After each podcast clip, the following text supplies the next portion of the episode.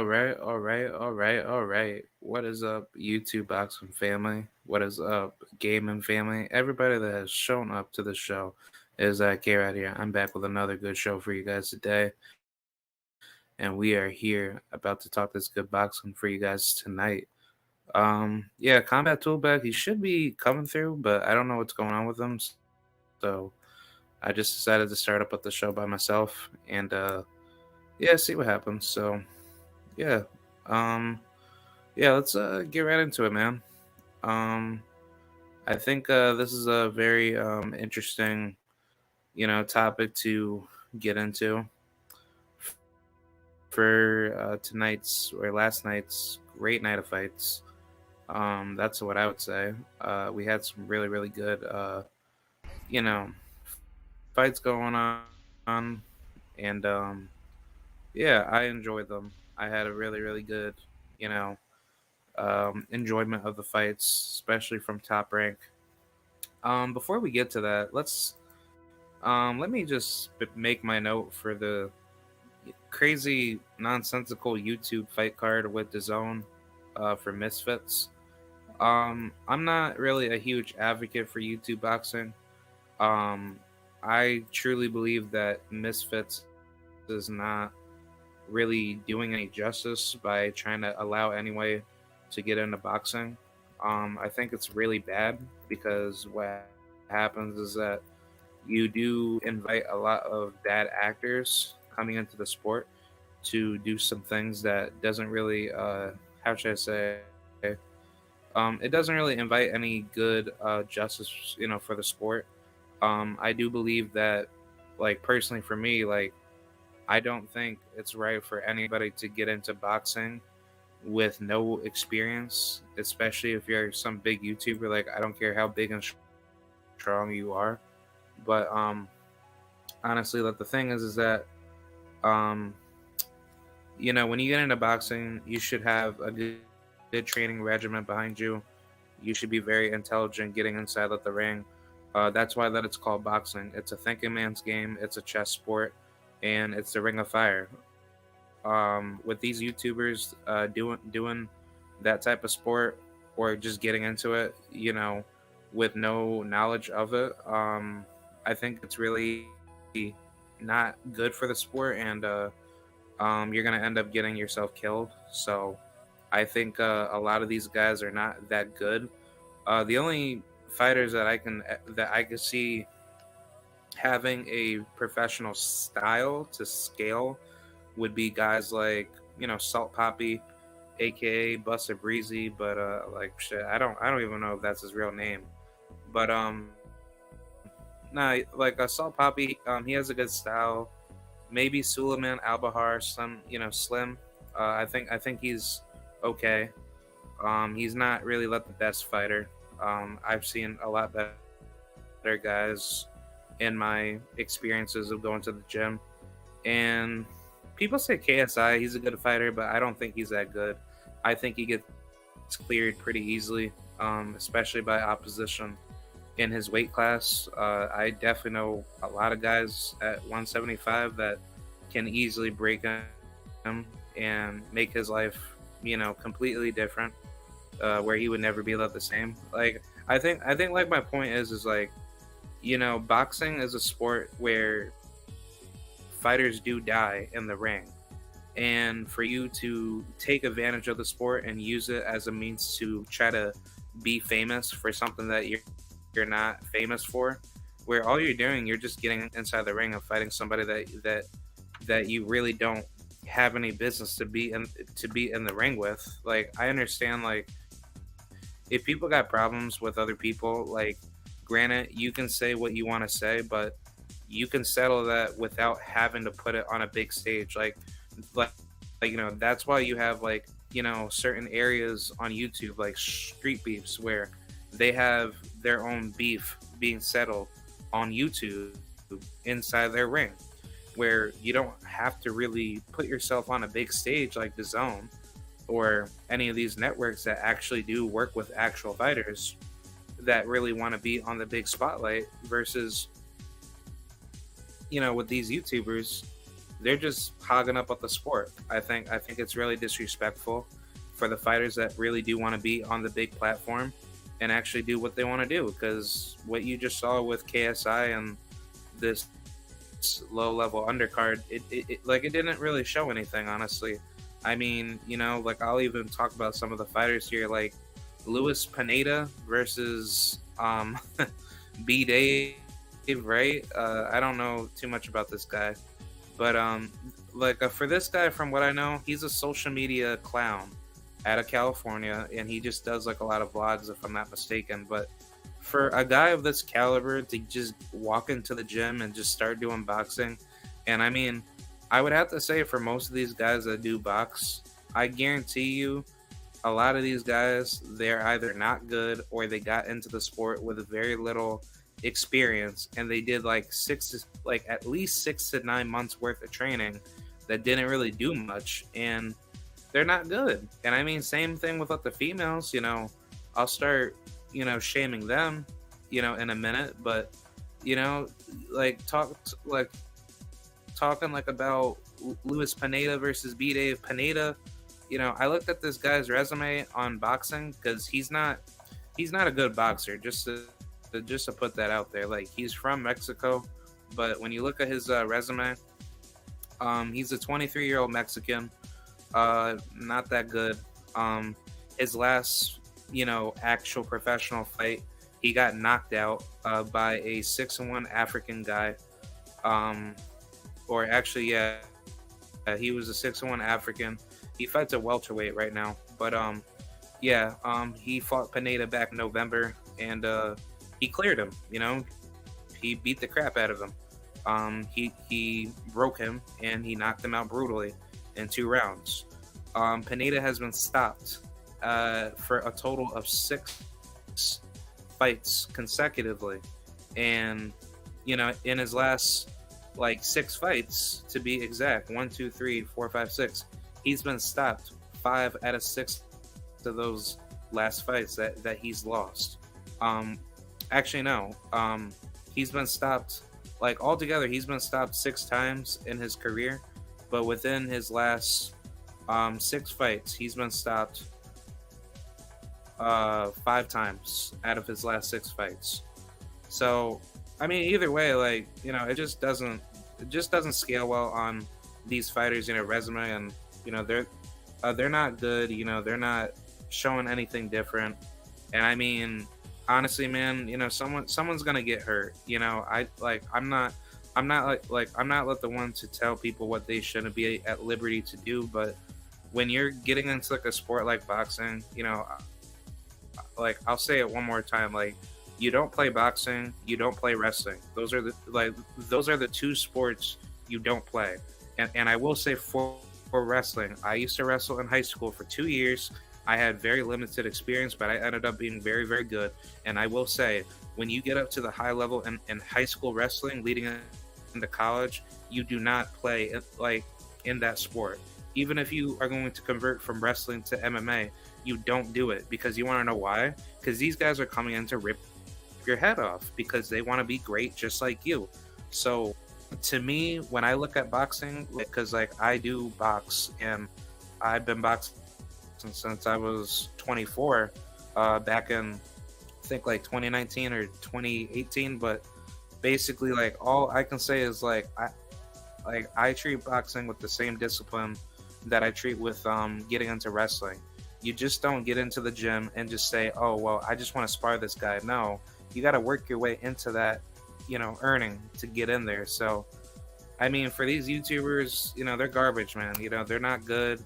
You know, it's all a circus jerk, and um, you know, the rest of these fighters, you know, most of them did really bad. I mean, the only fighters that actually did good was, uh, you know, Salt Papi. You know, congratulations to him. Uh, he blew out Josh Brueckner. Um, he's a former MMA fighter, but you know he's not good in boxing either. But you know that's really what the only good fighter out of this list. And I mean KSI did pretty decent. Um, it's funny because like Th- Thomas Oliveira, uh, the guy that he fought, um, he's called his temper. Um, he actually uh, trained with uh, Malik Scott um, in Deontay Wilder's camp, So I find it really interesting that he actually made that like adjustment, but I just don't think he's just that good. Like I like I don't know if it's just me, but I think I think he really just doesn't have what the scaling as a fighter, unless he just just doesn't come in defensively responsible. But he did good in his last outing back in November, and I will say that you know that was like a good decent performance that he had against a low level guy. But uh, this guy that he fought once again, he's just a gaming streamer. His name is Over yeah, yeah, over T Flow. So yeah, he's not that good. You know, he's just he's just like your typical like, you know, guy who rolled out of bed just to fight somebody. But I mean, credit to him. You know, he he went out of his way to fight KSI on 14 days notice. But I think honestly, you know, if he had like a full camp with uh like uh, with uh, Malik Scott, I think Malik Scott would transform his style to be a lot better because I think I think KSI honestly, if he had an opponent um, a lot better to be prepared with them. That definitely would have been a lot better because Dillon Danis w- was supposed to be the opponent, and um, he pulled out. I don't know why, but yeah, that was pretty stupid of him to do that. But um, yeah, I mean KSI, you know, you know, he's yet to be de- he's yet to be you know determined if he's going to be a good fighter. But I don't think he's ever really facing any killers, like I said. But yeah, most of the YouTube boxing roster is just a bunch of guys that are just rolling out of bed, just fighting each other for the sake of, you know, like how to say, for you know, public, you know, social media, you know, publicity. But yeah, my uh, like my uh, like uh, for you know, like my final thing that I'll bring up with uh, the, you know, for like the females with uh, Elle Brooke and Faith Ordway, um, I don't like the fact that women are getting into it because now I understand why this is like a circus jerk and you know, again, you don't play boxing, but it's like, you know, it, you know, for the amount of stupidity that these people have, gas gaslighting themselves to think that, you know, they're, you know, they're going somewhere, like you know, on with it. Um, I don't, you know, I don't see anything successful doing this because you know you could easily get yourself killed doing it. But um, yeah, with Elle Brooke and Faith, definitely keep away from boxing.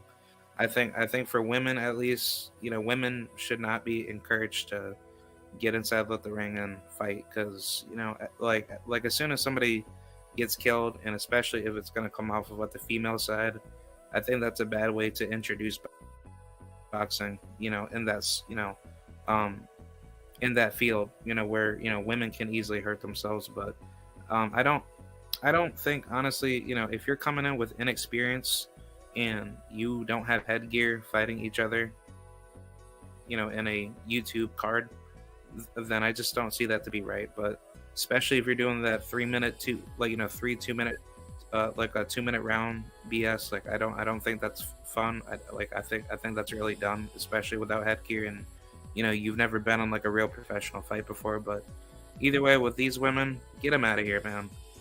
Uh, Faith Ordway, like, like I don't know anything like about her, but um, from what I know, from what I used to hear, I think she was with uh, Ryan Garcia's gym at one point, and like I think when Ryan was training for the Luke Campbell fight. But other than that, like she's a social media star, so she's not really interesting. So she uh, like uh, she doesn't really have any, you know, um, how should I say? Like she doesn't have any background in, in, in boxing and from what I heard from from what she said, she was training um, over in Puerto Rico with Logan Paul or Jake Paul. Like, I think I think that like I think that was like the dumbest thing that she probably ever did because, for one, she doesn't know how to box, and two, she she had all the advantages over Elle Brooke. And honestly, like I said, like I think honestly with these fighters, if you're gonna get into the sport, um, you should really be seeking out a real good trainer. You shouldn't be seeking out these trainers that are with YouTube boxers like Jake Paul. I think if you really want good, like really, really good training, you know, especially if you got like the financial, you know, resources for it, you should really go seek trainers like a Derek James, a Malik Scott, or Coach Nelson, like like Coach Nelson Rodriguez down in Florida. Like like I think those coaches can easily get you to where you need to be, but just don't get into the, the sport and start making like a mockery out of it and you're going to end up getting somebody killed or you're going to get yourself killed. So I mean, that's pretty much it with what I have to say. But YouTube boxing is bullshit. Anthony Taylor, get out of here. You're fucking garbage. Um, Idris Virgo, garbage. He's actually a, a real professional fighter out of uh, the UK that fights at 175, and he decided to fight Anthony Taylor, a MMA fighter that's not good at all, and he just blows him out. But it's just like you know, um, he's not good. Like you know, like uh, 99% of fighters that fight on Misfits on the zone are not good. But yeah, that's my thoughts. And hold on, give me one second. Um, I'm gonna bring Combat Tool back on, but I'm trying to work with him. Uh, hold on. Uh, try six times. Not under my YT. Um, we can't, we can't join, join incognito.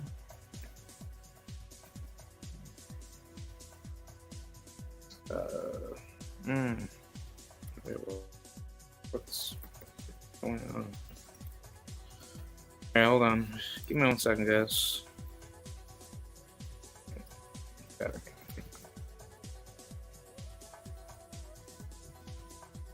Alright, so yeah, give me one second. Um, I'm gonna get get my tapology pulled up, and then I will be um you know, talking about um what you call it.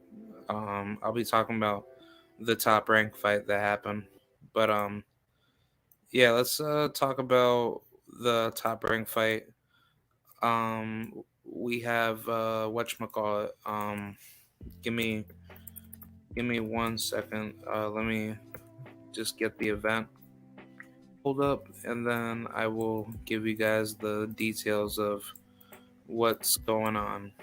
But uh all right, yeah, I got the uh boxing, you know, details of the card here. But yeah, let's talk about it. Um yeah, let's talk about Dante Benjamin versus Emmanuel Austin. Um I think this is a very very good fight.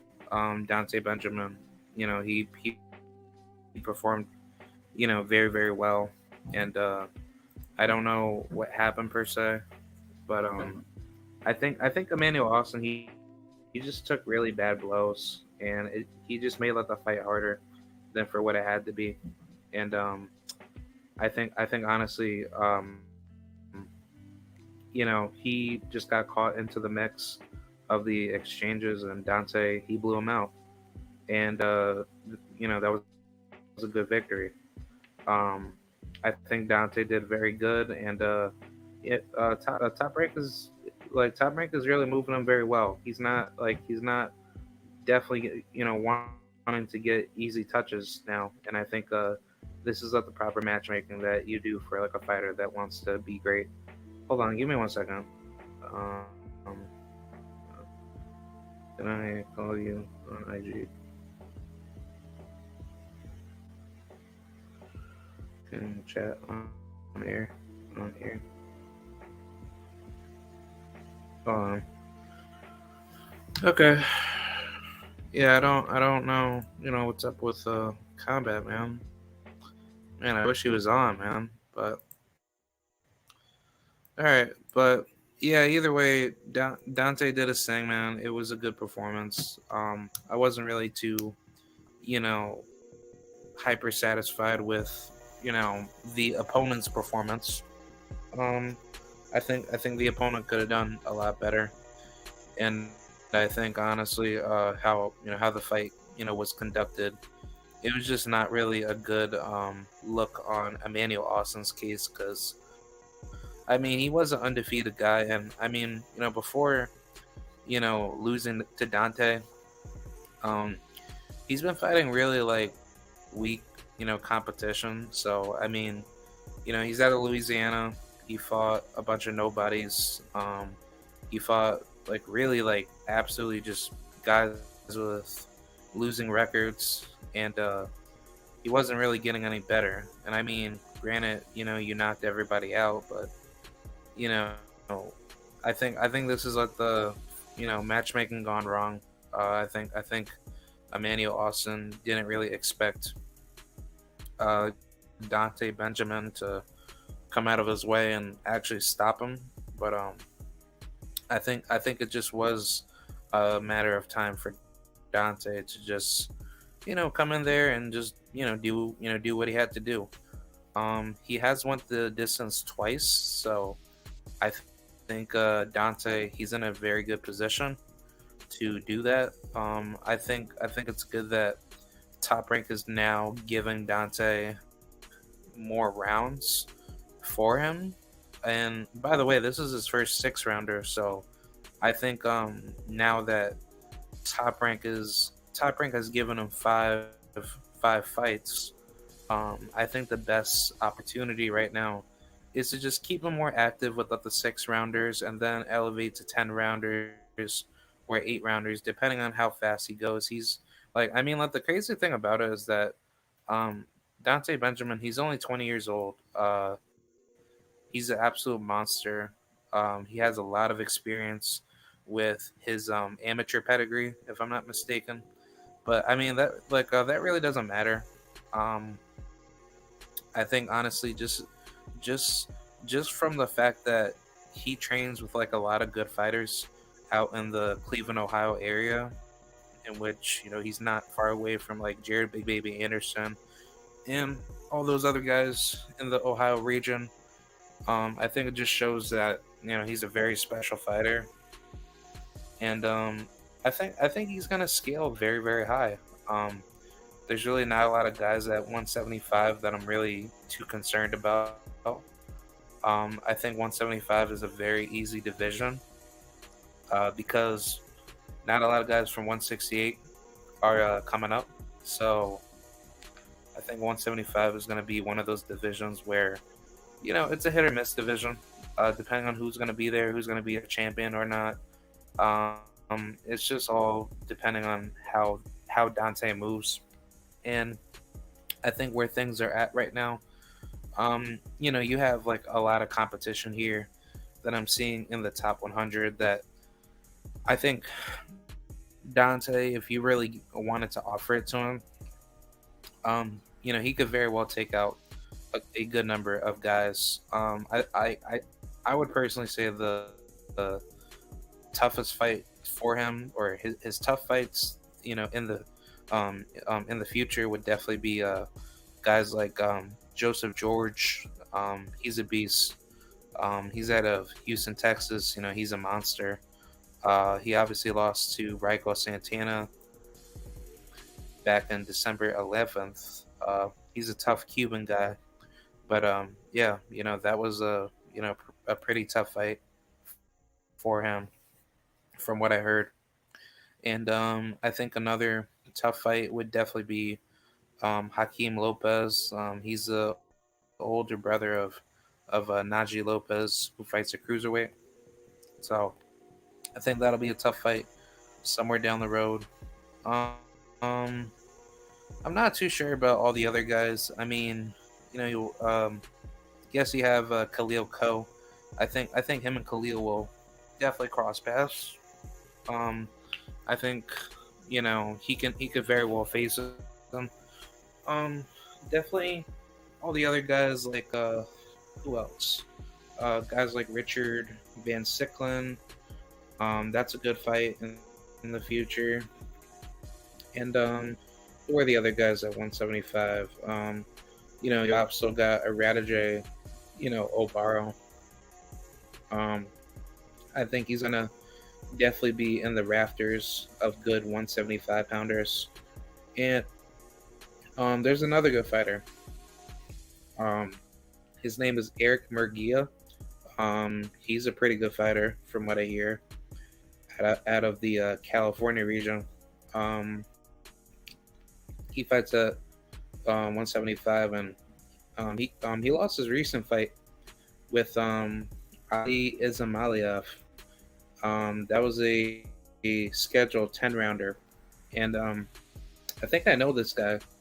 Think I've seen him fight before, but yeah, um, I guess that was for a IBF title placement. So I'm pretty sure you know he was trying to get up get up there to get his placement for the you know for the title. But uh, yeah, I think I think you know when it comes to world title contention, um, Dante Benjamin is in a very, very good position, and I don't see anybody beating him unless it's by the names of Atif Oberlton. I think Atif will definitely him. Um, Aradije Obaro. I think Obaro will definitely clear him. And I probably say, hmm, I don't know. I think there's a lot of, you know, there's mysterious names in this uh, division that we would have to wait until we see. Because, like, I'm not, like, I'm not to bring up anybody from 168 yet.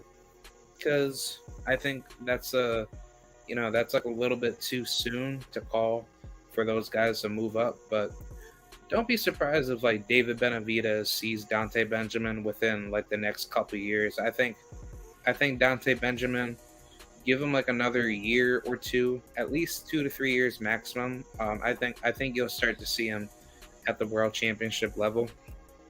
And um, yeah, I think Top Rank is gonna definitely give him that opportunity because I like you know 175 is a very quiet division. Um, it's like the middleweight division. Uh, at one point, uh, it, it, used to be a very glorious division. You had uh, Bernard Hopkins, that was a very good fighter in that division. Um, I believe, like, I don't think 175 has ever had a undisputed champion. Um, hold on, let me take a look at that. I think last guy um, at 175 uh, was maybe Chad Dawson, right? Um, hold on, give me uh, one second. Uh, let's see. Uh, last undisputed 175 champion. Uh, I don't know. Let's see. Let's see. Last undisputed.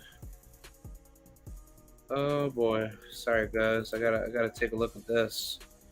Last undisputed. Hold on. Yeah, let me take a look. Was Chad Dawson undisputed? undisputed at 175. 175.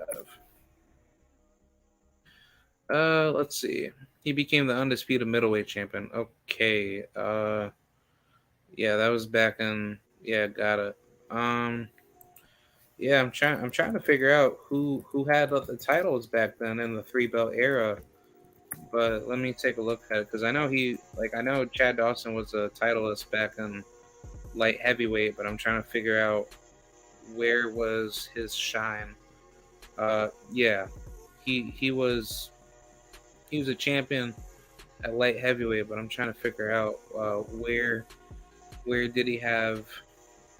I don't I don't think light heavyweight was ever unified, right? Like, yeah, like undisputed pre belt era, 175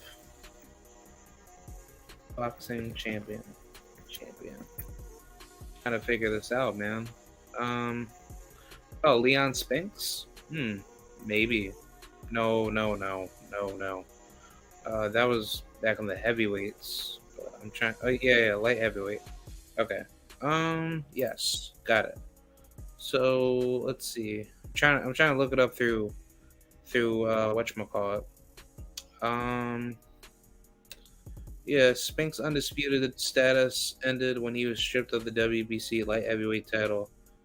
Yeah, that that was back in like no, no, Michael Spinks? No. Yeah, that doesn't yeah, that doesn't make any sense. Maybe Roy Jones Jr.? No, I don't think so.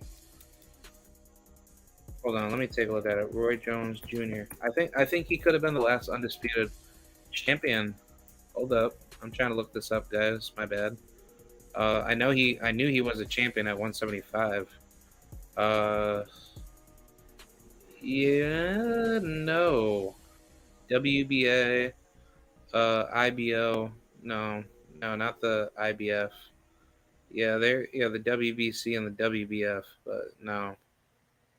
Yeah, but I don't I don't think I don't think undisputed was achieved at late. Actually, no, no. I think I think I think it was. I think it was. Yeah, it was. Yeah, he he um he was um the last three belt era undisputed world champion. Um, uh, back in 2002 when he defeated Clinton Woods. Um, well, actually, no, like back in 2000. Hold up, I gotta, I gotta go right back up here and find it. Um, he beat Reggie Johnson. Yeah, so back in 1999, um, Roy Jones Jr. beat uh, defeated Reggie Johnson to become undisputed in the three belt era. Um, you know, after he beat Reggie, and then he he defended it like uh, how many times? He defended it one, two, three, and uh, hold up, hold on. Reggie Johnson, one, two, three, four, five, and six. Yeah, WBC. Yep, six, and then seven. Uh, yep, seven and yeah, uh, he he basically did. um, I don't know if this is correct, but if anybody is watching, um, I'm reading that, like you know, on Roy Jones Jr.'s box rec, he he was undisputed at 175 in the three belt era. Because, uh, correct me if I'm wrong, for any listeners or future listeners watching, the three belt era ended it ended in 2006 of that following June or May when the WBO was considered as a fourth belt for undisputed terms. So uh, this is way before 2006. This happened in the two, early 2000s era during 2001 or yeah 2000 uh hold on 2000 um what you call it yeah two yeah during 19 yeah during 1999 to until Roy Jones moved up to uh heavyweight in 2003. So yeah, uh, um, yeah, um, I would assume light heavyweight was unified by Roy Jones Jr. for undisputed in the three belt era up until 2006, until the WBO made made it a actual thing for you to have it to be considered undisputed. So yeah, I would yeah I would say right now um, there is no like like you know unified undisputed four belt era champion. The three belt era champion was um, Roy Jones Jr. He was at the last person to unify the division. But in regards to Dante Benjamin, um, he's in a very very good spot right now. Um, I think where he's at right now, um, he's going to get a lot better. Um, he's with a really really good camp. Um, I don't think anything he does from this point on is going to stop him. Um, I think he's going to go all the way. Um, I think he has all the tools and the makings to become a very great fighter. Um, I really wish I was there to see him fight. Uh, obviously, I moved out of New York, and like you know, like I'm down here in Florida. But um, yeah, you know, Dante Benjamin at the Turning Stone Casino. I would assume that you know that would have been a monstrous night of boxing in person uh, Turn Turning Stone's a decent area. I mean, I think boxing needs to be expanded more out of that New York region, uh, up to the upstate region. Definitely out in Saratoga, Albany. Uh, definitely bring it to those areas. I think I think boxing can easily dominate in upstate New York, out in Albany or the Albany region, leading up to the Capital District. But I think I think if you're like like if you really want to see big you know big time sports I think Albany can definitely deliver because Albany used to be really big on boxing, and I don't know what happened as far as uh, the marketability with it, but I think uh, bo- boxing would definitely uh, you know rise again with uh you know the sport you know coming back to you know coming back to its old roots, uh, bringing it you know uh, back alive. But um yeah, congratulations to Dante Benjamin, amazing fight.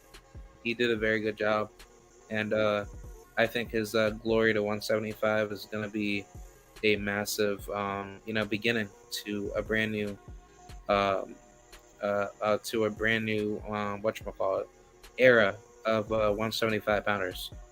Um, yeah, let's talk about the next fight with Bruce Carrington and Juan Antonio Lopez. This is a really, really good fight. I had a lot of fun watching this fight. Um, I think this fight was a very good fight. Um, I think it was really good to see, um, you know, what the fight in in action. And um, yeah, you know, I think I think it was good that you know that everything came into place and uh, there you know there was a lot of things that you know could have been better from Bruce Carrington, but either way, um, you know the fight was still a good fight, and uh, yeah, I think Bruce Carrington he did it. He did his thing. Juan Antonio Lopez, you know, came to fight, came came to give him some some heavy loaded shots, and um, I think the fight itself definitely could have went either way, but I think um, Bruce solidified the rounds that mattered the most. Um, at best, I had it four rounds to two. I think, you know, that's a fair score. Um, I think Juan Antonio Lopez, um, he lacks consistency with making adjustments when a fighter is um, outboxing, him. and uh, you know that's the biggest problem with him. Um, he's not really defensively, you know, responsible with making adjustments, and honestly, that's how he ends up putting himself in a bad position to lose a lot because the issue with him is that he thinks so much about trying to go in there and trying to get the upset victories, but I think I think it's just really bad matchmaking with him. Um, he's not putting himself in proper fights where he can be game to be a good fighter, but I think he's I think he's deciding to, you know, become a uh, what you call it a um, a journeyman per se or just a gatekeeper because you know he's fine with getting paydays that would get him to a level of him not not being paid you know efficiently but at least he's getting paid you know decent fights. So i don't know how much money that is but i think um like i just don't think it's a really smart thing to do. Because you know you, you know um, you're taking a lot of damage just to get beat up and you're not really gaining any reward with it so uh, I'm not too sure what he's planning on doing, but uh, I think I think it's kind of time to either you know find some adjustments in your career or just hang it up. But I just you know I just don't like seeing fighters get beat up for the sake of just being there just to get a paycheck just to get beat up. So either way, uh, I wish him nothing but the best, and same to Bruce Carrington. So let's move on with the next fight with Brian Norman Jr. versus Rodrigo Coria. Um, this is a very good match. Uh, I had it six rounds to two, Brian Norman. Um, that knockdown definitely played a huge difference in the fight uh, early. But honestly, you know, you could have really given it, yeah, like um, you could have really made this fight more of a closer closer fight. If this fight was a lot more closer, I think Brian would have won by split decision. But the fact that he won by a knockdown, I think that played a huge difference. Um, I would definitely say, arguably, it, it, it definitely was a either you could say it was a three rounds to two difference, but I would definitely give it six rounds. Actually, no, I would say five rounds to three. I say five rounds to three. If we're gonna make this a closer fight, five rounds to three, just because of that knockdown, because the knockdown made a difference. If if there is no knockdown, I think I think I think this fight could have been a draw. Um, I wasn't too like I'm not gonna be rude about Brian's performance. Uh, you know, I'm gonna you know say this out of true you know true hard love. Like I think Brian did not a good performance, but he got the job done against a very sturdy opponent in which honestly don't be surprised like if you know if if uh you know rodrigo comes out and starts winning a lot more in the future because i think he has a great style because for one even though he's a southpaw and he's very he's very he's very durable and he knows how to put himself in position to win um, or to put himself in position to make a fight competitive.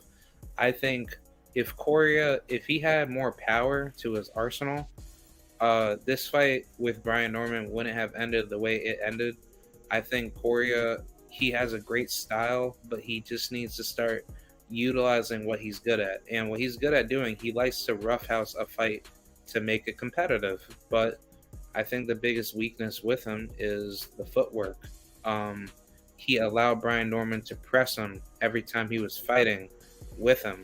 And what he should have done is that he should have moved around the ring to force Norman into a shot that he wanted to do. Because I understand, like, you know, when you're fighting a Southpaw and you haven't fought one in a long time, um, I think what Brian Norman's detriment in this fight was just like the fact that you've never fought a southpaw within almost a year because you know remind you uh, his last fight was back in december of 2021 uh, this is 2023 so this whole 2021 to 2023 is just not a good look. Um, i think this is really bad like uh, this is just bad management like i like i think honestly, if you were active and he had more fights under his belt, in which at this point of his career, like he needs to step up to 10 rounders. Like you got 23 fights now, so I would expect, uh, you know, the team to definitely consider 10 rounders. I don't, I don't know what's going to be the plan, but um, if he wants to go the distance a lot more, um, because like I think the problem with Brian Norman is that his stamina is very, very vulnerable. And even though like it's not shown yet in fights that he can actually go the distance yet, in which he can go the distance, but what I'm saying is like when you look at him fight, he's not like he's not a late game fighter yet. He he, he needs to develop the late game strategy because Correa he can he can go late game. Like he still had gas up inside of the tank and like I said, if he had power, this. oh man, I'm sorry. Um, yeah, if Correa had power, this fight would have never ended the way it did end, because Correa, he has a very he has a very difficult style that nobody didn't see last night, and and from what I saw, Cor- Correa presents something that not a lot of fighters want to deal with when it comes to a very tricky southpaw. Granted, he did not perform the way he wanted to, too, because the fight itself was a very roughhouse type of fight. But I think the reason why it was like that was simply because Correa, um, he's been out of the ring since, yeah, he's he's been out of the ring since June, so he's been waiting on a date and you get into a fight with Brian Norman. So I think I think that was just absolute no no. Like you should have at least had a fight in by like maybe September or maybe October. I think I think September definitely would have been a better date. And then heading into the heading into the new year, um, it would have made him a lot more fresh because I think the problem with some of these fighters when you take like almost like a six to seven month layoff, like you don't look good coming back in. Like I think once you get get past that six month window into your next fight, like that's not making you any better. Like I don't like I don't believe in that. Like I think yeah, you know, if you're gonna stay active, like you should like you should at least get five to ten fights a year. If you like if your body is fresh enough to handle it. I like I personally think it's good to at least get five fights a year, but if you're like facing like a bunch of low level comp and you want to face like 10 opponents in a row then yeah i don't i don't think that's a good idea. Like i don't think that makes you any better especially you padding up like your record. Because uh, that's how Jaron Ennis he did it. Like he he just started fighting guys out of nowhere. And you know i think that's why everybody kind of hypes up at the knockouts. But i mean if these were like certified competition like you're fighting guys that are good good then I would then I would reduce the uh, ring activity by at least like five fights a year, five or six fights a year. Like if you're going up against sturdy opposition.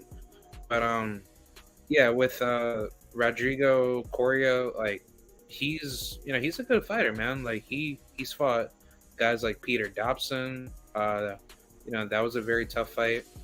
Um, he um, he's went the distance twice in his in his first two 10 rounders. That was back in 2021. Um, he fought Jose Alberto Vargas, and he fought Adrian Marcelo Sasso. Uh, these aren't really you know high level fighters, but you know, Argentina, you know, they have really good opposition when it comes to the fighters that are going ten rounders. So um, it's good that he did go the distance and uh, two 154 pound fights. So it's not bad. I mean, I don't think he like I don't think this guy is like a welterweight, honestly. Um, they did fight at a catchweight of 149, if I'm not mistaken. That's what I heard. So I mean, it's good that Brian and this guy came to the that weight, but I think at 147, this fight definitely would have never ended the way it did. Uh, I think I think like Brian, he came in a, a little bit too muscular. He was trying to press him too early, and I think he was trying to get that knockout so so fast, and um, I think that's what caused him to kind of get caught up into getting with the knockout. And you know, once he started gassing out, then that's when I was like, okay, yeah, this isn't good because Coria, like I said, if he had power, if he had one shot knockout power, this fight probably would have ended by knockout, you know, regardless of who won. But the fact that he didn't possess any danger to Brian, Brian was confident enough to press him because he thought, okay, you know, he's not he's not going to hurt me. But then again, you're like you're getting tired. So if you're getting more tired, then that's going to engage more um, thought out of your opponent to be like, okay, this guy's getting tired, so I'm gonna bring him to the late game and then see where he's at because that's where Brian screwed up. He screwed up by exposing his stamina to Coria, and Coria he was he was pot shotting him. He was like pat pat, like he was he was giving Brian like a lot of mind games to make him miss a lot of shots. And I think honestly, like if that was against any pure boxer puncher, I just don't like that style that Brian has, where he just comes forward. He doesn't doesn't have like a lot of defense. He keeps getting hit every now and then. I think that's a bad recipe for disaster, and I would like to see that improvement next next fight around because even though that everyone tries to say you know he he's been lighting people up, lighting people up and sparring, um, I think that's good and all, but from what we saw from last night, um, I want to see better performance. Uh, I think this opponent, even though he didn't do much to you, but he knows how to beat you. Like he, he knows, like okay, like you know, whenever I, I like like you know, whenever I go up against another tough guy like a Brian Norman, I know how to switch it up on somebody. So yeah, just like you know, just keep working hard. And I think I think Brian I think Brian's going to become a world champion, but you know, it's just fights like these that can easily expose you, and it just gives people from all the other high level tier fighter fighters that are at better camps and people that study your film they use that as a as a like advantage to try to you know take advantage of you you know you know when you plan to fight them so i don't know if brian's going to continue at 154 or you know he's going to continue to campaign at 147, but I think um, Brian Brian definitely got to you know keep himself sharp, you know, at the upper echelon because 147 is a very deadly division, and uh, I think I think he has like a lot of work to do. So, all right, yeah, moving on. Congratulations to Brian.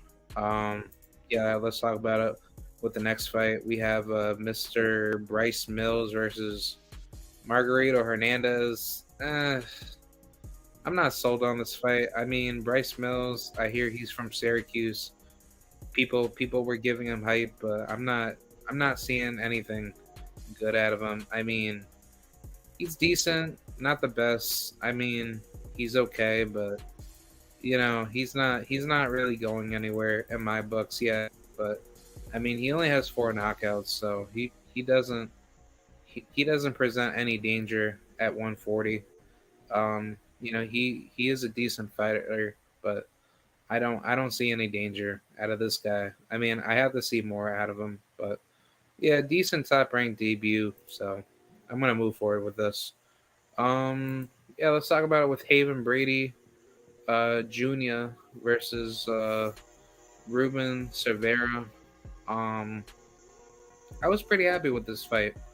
I think this fight really showed a lot out of Haven Brady and I knew that this fight was going to be tough, and I'm happy that um Haven Brady did his thing. Um, he made Ruben Cervera look very, very average. But on top of that, Cervera made Haven look human. And, um, you know, he broke him. He broke him in certain ways where Haven, you know, he was able to regain his bearings when he was hurt. But um, I think the issue with uh, Haven is that Haven, you know, when he gets hit, like, you know, he doesn't he doesn't plan to like make any like adjustments when he's hurt. He tries to like go back in there and try to bang it out with you, but um I think I think in this fight, um Cervera really gave him, you know, the hands and uh it's you know, it's good that Haven, you know, was in a very competitive fight. But I think uh Cervera where he's at right now, um, you know, he he's really trying to make a name for himself by fighting whoever. So I think it's good that he's doing that, but um, I think I think it's only in due time until we get to see more from him because he's only 25 years old. He's very fresh. Um, I like the fact that he's he's fighting anybody. You know, uh, there's another good uh, Colombian dude. I forgot his name. Um, I think he's from Venezuela, but um, I'm trying to think of his name right now. Um, hold on. Actually, uh, I'm gonna look up the fighter's name that he fought. His name's Jordan White, and I know he fights at 130. Uh, yeah, let me look at Jordan. Yeah, Jordan Short Dog White. Um, yeah, it was Brandon Valdez. Yes, Brandon Valdez. This guy, if you guys don't know who he is, he's a very good fighter. Um, he, he um, lost a very controversial decision to Jordan White.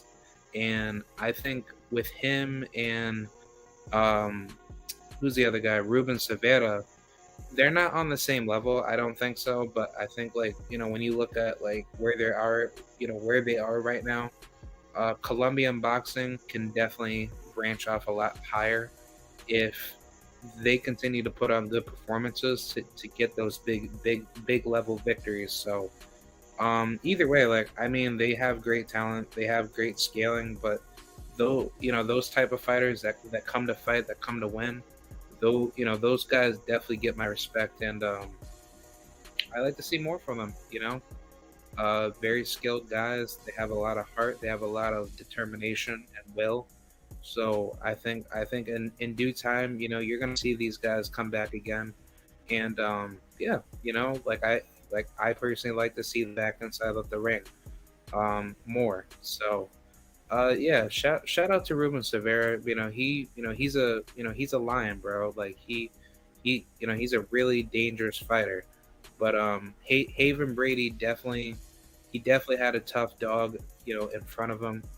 Um, and I think Cervera, you know, if he, you know, if he continues to fight like this, don't don't be surprised if he pulls off like another Edwin De Los Santos type of fight, because you know, there's plenty of guys here at, at 130 right now that that can easily get upset by him. Um, I don't think there's a lot of guys on here that I would say that you know he can actually beat, but that's that's soon to be de- that's soon to be you know uh, determined. But um, yeah, you know, he he, um, he has a very good scaling. Uh, that's pretty much what I'm gonna say for him. So uh, hopefully Ruben he can get another fight in for next you know fight and uh, yeah, congratulations to Haven. This is a very good fight. I think Frank did a good job giving him a very difficult opponent. So yeah, off to the next one. Um, yeah, let's talk about Mr. Abraham El Supernova versus Adam Blue Nose uh, Lopez. Um, this is a very difficult fight, and I was thinking that this fight was going to be very hard, hard, you know, to call. Um, I, I, I like both of these guys. Um, you know, Abraham and Adam are are very, you know, good, you know, pure boxers. But I think the difference between the two was just that uh, no, Nova you know, he had he had like a one hitter factor out of the fight. Um, Nova is a bona fide boxer puncher. Uh, Adam, he's more of a pure boxer. Um, don't be fooled. He's like you know Yordenis Ugas in a way where you know he doesn't fight like Ugas, but he's like one of those fighters is like you know you know if you try to play with him, then he's actually going to take you down and he you know he'll actually you know expose you. So I think uh, the problem with Adam was that he didn't he didn't actually make the adjustments when it was necessary to fight against Abraham Nova. Um, I think that was the biggest issue with him. Um, I think people thought Abraham Nova was just damaged goods after the Robeisy Ramirez loss, and uh, I think Adam he probably thought like this is like the easiest fight for him to, to take advantage of because like you know don't get it twisted like Adam was supposed to beat Abraham Nova because people thought like you know the dumb casuals you know in the back that are probably listening to this would have thought oh well Nova got beat by Robeisy Ramirez but Adam he didn't fight Robeisy so you know the triangle theory has to show that Adam he was supposed to beat Abraham Nova because he fought Cool Boy Steph and he fought Oscar Valdez but still he fought better competition. So that so that means he should have blew yeah he should have blown him out. But it's like you know that's not true. Like you know that's the biggest issue that people fail to understand because you know styles make fights and you know you know there's like a lot of good opposition that you go up against in boxing. So everything's a mystery in the box that you don't know until you get in there. But when you look at um adam lopez's you know career um he's not a bad fighter, but the biggest problem with him is just making adjustments late game to fighters that are more heavily skilled than him as a boxer puncher.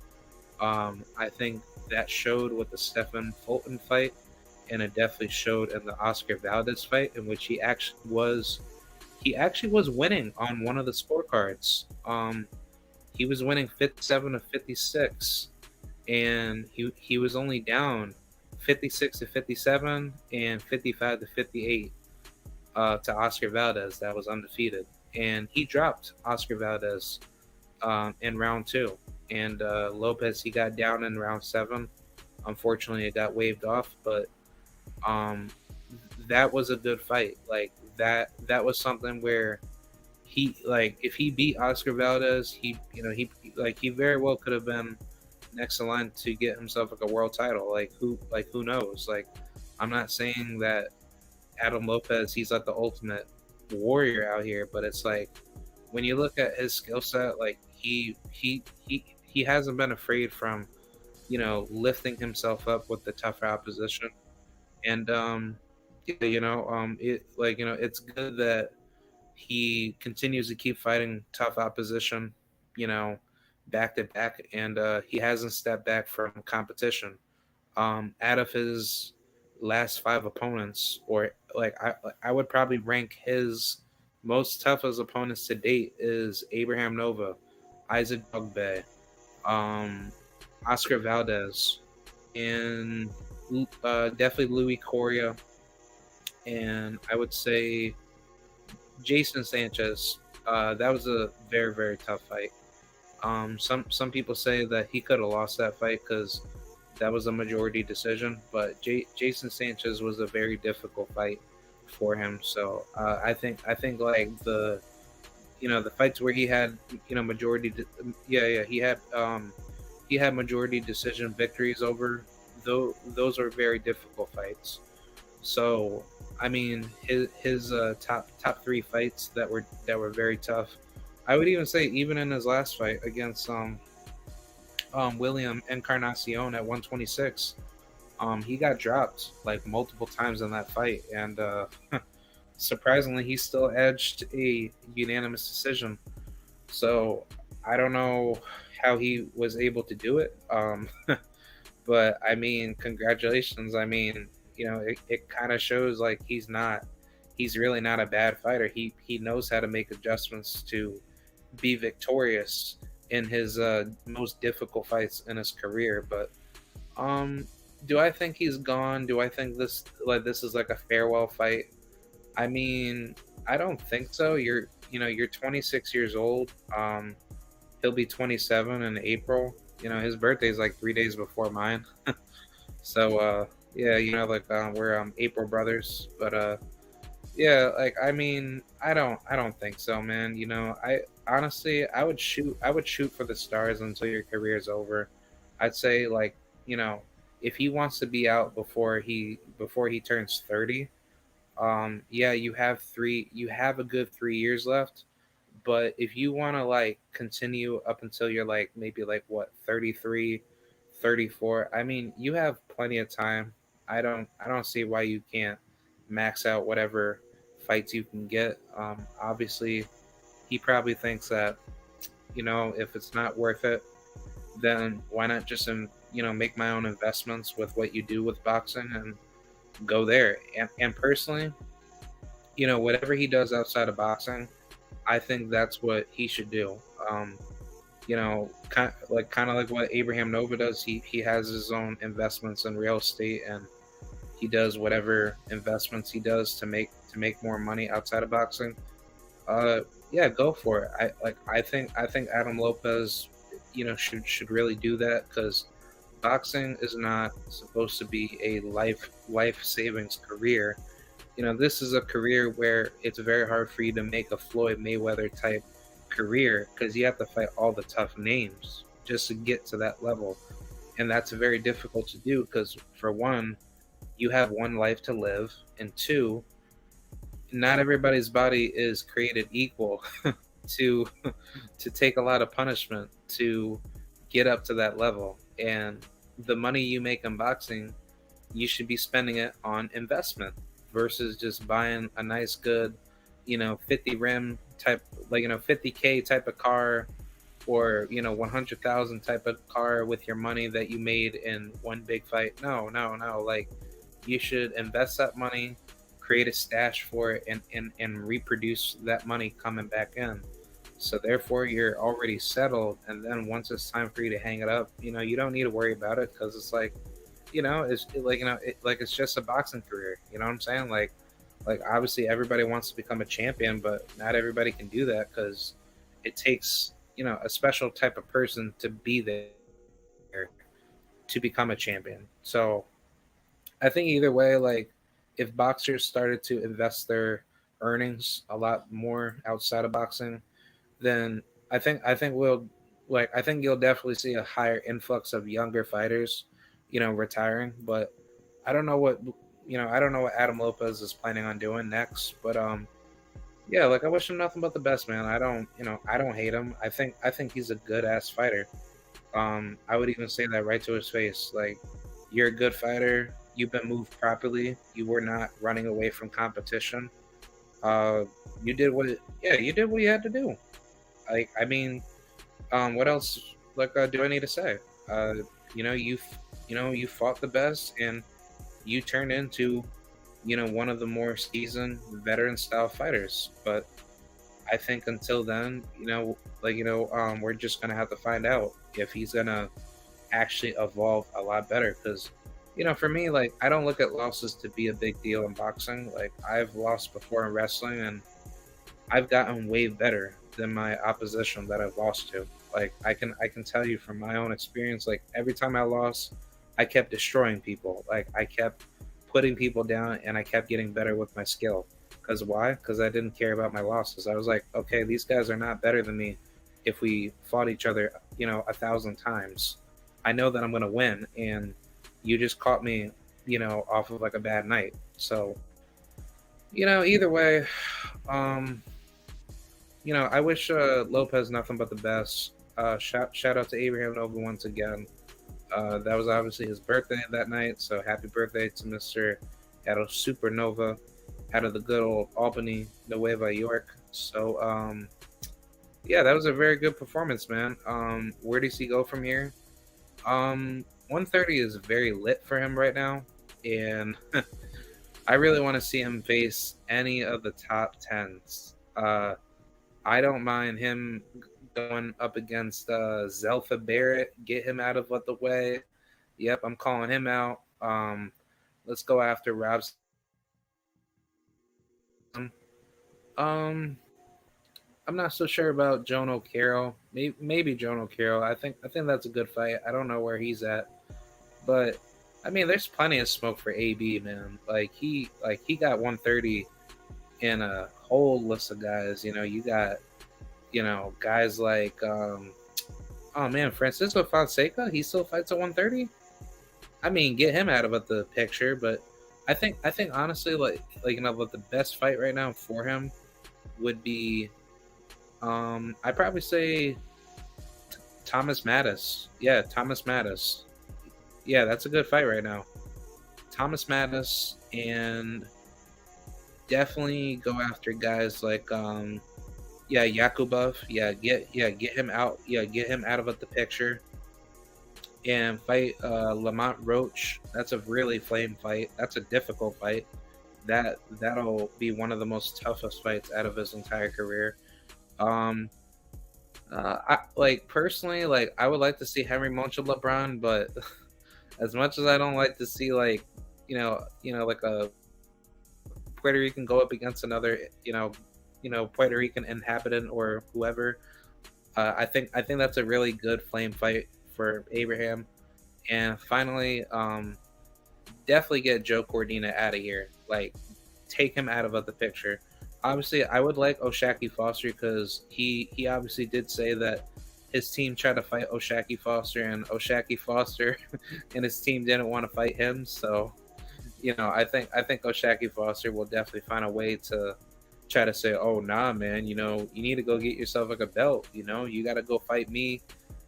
You know, you know, when we become champions or some BS." So, yeah, I think I think um Nova Nova's selection of opponents right now is very high in volume. So yeah, I say go for it, man. I mean, you're 29, you have a lot more time left, so I say at least like, you know, if he's trying to pull off another four to five years, um, I think I think he can do it. I think I think he could definitely reach a bunch of titles before he reaches at the end of his prime. So uh, definitely, like I would definitely say this year, you know, stay major active get like four or five fights in there, and you know he'll be golden. So yeah, that's gonna be interesting to see. And uh, yeah, that's pretty much it with Abraham Nova, man. That was a good performance. I'm happy that he uh, secured the victory, and uh, yeah, we get to see more um, greatness out of him. So yeah, I think uh, that that was a very good fight. Um, but he has a very good path for 130. Um, yeah, let's move on with the co-main event in the main event with uh, Jonathan Rice and Guido Vianello. Um, this is a very good fight. Uh, Johnny Rice, uh, surprisingly, was actually, you know, about to get screwed over in this fight with Guido. Um, I was a little bit surprised that the referee tried to find a way to say that, you know, the fight was, you know, stopped due to like a headbutt, but um, there was no headbutt. Uh, Johnny Rice, he was jabbing Guido uh, to death, and um, yeah, you know, he he was he was beating the crap out of him. I mean, you know, this is not the same situation with Michael Coffie, but just in a different sense because you know people try to find ways to say oh, Michael Coffie didn't deserve to get stopped in the fifth round, but it's like people tend to forget, like, you know, this is the heavyweight division. Like, this is not no no other division. Like the heavyweight division is a very special division out of all divisions in boxing, and um, I think where Johnny Rice is at right now, um, he's on a massive three fight win streak. Uh, great fights, to be made in the heavyweight division for him, and uh, I think where he's at right now, um, he should really be gunning for guys like Dillian Whyte. Um, he could fight Derek Chisora. I don't see why he can go out to the UK and beat him up. Um, he could fight, you know, um, he could definitely fight Otto Wallin. I think that's a really good fight right now. Um, I think I think he should really go after Dillian Whyte. Dill, Dillian Whyte in the UK, he knocks him out. Boom, you can make yourself big. You could get that pay per view money in the UK. You know, I know how all these weird UK fans try to say, "Oh, UK boxing is better than American boxing." No, it's not. But you can get a lot of UK money while you're there because the idiots that will pay the pay yeah, yeah, the idiots that will pay for the tickets in the UK for a Dillian Whyte versus Jonathan Rice fight would be lit. Dillian Whyte coming over here to the United States, he would get absolutely booed on by all the black Americans that show up to go see him get beat up. But in the UK, that sells at least for a Jonathan Rice fight. So I think if I'm Johnny Rice, Like I'm I'm just saying, if anybody from Johnny Rice's camp is watching, you should really go after that Dillian Whyte smoke.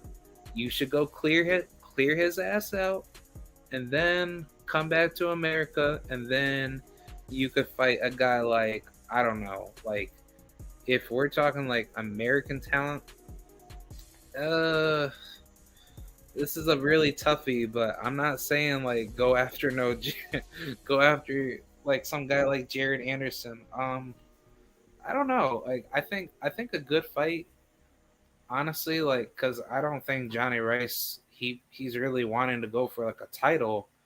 But I mean, if anything, who knows? Like, you know, he he he literally said like the other day like he literally quit his own job just to just to do boxing full time and I'm like, why?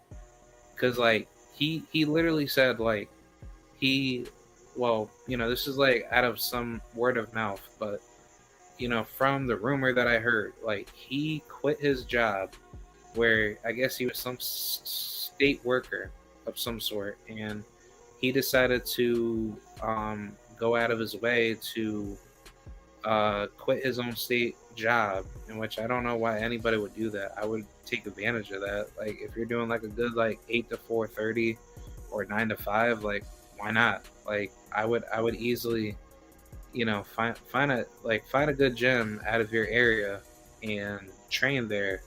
And then you, you know on weekends you could probably like take a flight out to let's just say wherever for sparring. Like I mean there's you know there's things to work that out. Like like I don't like you know i'm just like a believer in like if you don't need to give up your own livelihood to you know sacrifice everything for boxing i just like i just don't think that's a good idea. I think i think you should always have a backup in case boxing gets cut short because you never know what happens in any of your fights. You should always be financially uh you know like financially stable to have other careers lined up so you don't have anything falling back on you in boxing where you could potentially hurt yourself. Um, but with that being said, I think Johnny Rice, um, you know, he definitely has a lot of good good opponents he could fight. Um, I would like to see him and ah man, I don't know. I like I wouldn't mind a Trevor Bryan fight. I think that's a good fight. Or Jared Gerald Big Baby Miller. Um, that's a good fight. Um, he could beat Jalolov. I think I think he'll wipe him out. He could beat Hovhannissian. Jerry Forrest, that's a good fight right now. Um, but Dillian Whyte, if he could fight Dillian Whyte, OMG, Dillian Whyte versus Johnny Rice in the UK would make a lot of sense right now. And you know what? I'm actually gonna make a boxing edit for you guys for that. So to all you weirdo UK boxing fans, if you guys are listening in, you better go tell your boy Dillian Whyte to send over that paperwork to Johnny Rice so Rice can be making some rice bucks over in the UK. Bring that Southern fever over and bring on the South Carolina beaten beaters on Dillian Whyte. I'm just saying. I'm just saying. Just go tell Eddie Hearn to send to slide over some paperwork and then get this fight made. That's all. That's all that I'm saying. I'm gonna I'm gonna make like my edit to yeah I'm gonna make my edit tomorrow on that. So I'm gonna I'm gonna give you guys you know that you know information of like what I believe. But Johnny Rice, if you are watching, please make the fight with Dillian Whyte. It makes sense right now. But um, yeah, that's pretty much it with that. Um, credit to Johnny Rice uh, he beat the crap out of Guido. Um, Guido was doing good, but he he he just has no defense. Um, I think that's his problem. Like if you had defense, you win. But I but I don't think that really mattered. I think his style was just about to get broken by um by Johnny Rice. Anyway, so I think Johnny Rice presented a much more difficult challenge for uh, Guido. And on top of that, Johnny Rice, he's he's not no small heavyweight. Um, he's a big heavyweight. So he's like weighing in at like 270 plus pounds. So all that weight and muscle mass on you is like, yeah, that definitely tires you out. Especially what Guido was doing. He was trying to move around the ring and try to outbox him. I mean, that was good and all, but I think I think the problem was just that you were really trying to rely off of trying to get your shots in versus like trying to make the fight a lot more simpler. And he should have just used a jab and start working the body. And on top of that just move your head. Like he he wasn't moving his head. He was trying to find ways to try to knock him out early. And it just wasn't like that. I mean yeah he had he had a pretty decent outing uh, back in italy that's what you know that's what people try to hype him up over saying like oh well he's this 2016 Italian Olympian. He he's gonna be the next big thing. And I'm like, nah, man, like please stop. Like, I mean, yeah, like credit to you. You you know, you did your thing, but I'm not like I'm not sold on that, my dude. Like, I mean, no disrespect to Guido, like, you know, I respect like the brother, but like, bro, like we already know who you are. like, dude, like people people are not going to be hype off of the amateur pedigree. But that was his problem you know? He you know he just needed to see see where he's at and you know he got he got served up you know? Johnny johnny came in and he he gave him he gave him you know a very destructive fight. So um i don't know how long it's going to take for him to recover from that massive eye cut but um i don't think that's going to be anywhere near like three months. But I say maybe like five months. Yeah, I probably I probably say so. I don't I don't know any other other way to like really you know recover from that. Um, I would probably say at least six months. Week at least six months. Yeah, but yeah. That, uh, that's pretty much it with the co-main. Let me close out with the main event. Uh, I'll get up out of here for you guys uh, Stephan Big Shot Shaw versus Efe Ajagba. Uh, man, oh man, my brother. Well, let's talk about Mr. Big Shot. First of all, shout out to Big Shot Shaw. Much love to the brother. Um, Big Shot, you are a monster, my friend, and you will always be remembered as one of the big monsters in the heavyweight division. Um, I'll forever put you put you in my rafters for, you know, good all time heavyweights uh, that you know that actually showed out in this current era. But um, yeah, either way, um, he should have won this fight. This is supposed to be the new era of American heavyweights on display, and I think the reason why he lost this fight was because the politics didn't want him to win. So I mean, that's just how I, I saw it. Um, I mean, either way, like, he didn't throw his hands enough that made it seem like people thought he didn't win, but this is boxing. This is not just rock'em sock'em robots. So that's the thing with Stephan Shaw. Like, he did what he had to do to win, and he's not doing anything super superior on the level of him being successful. But the thing is, is like, what else can he do?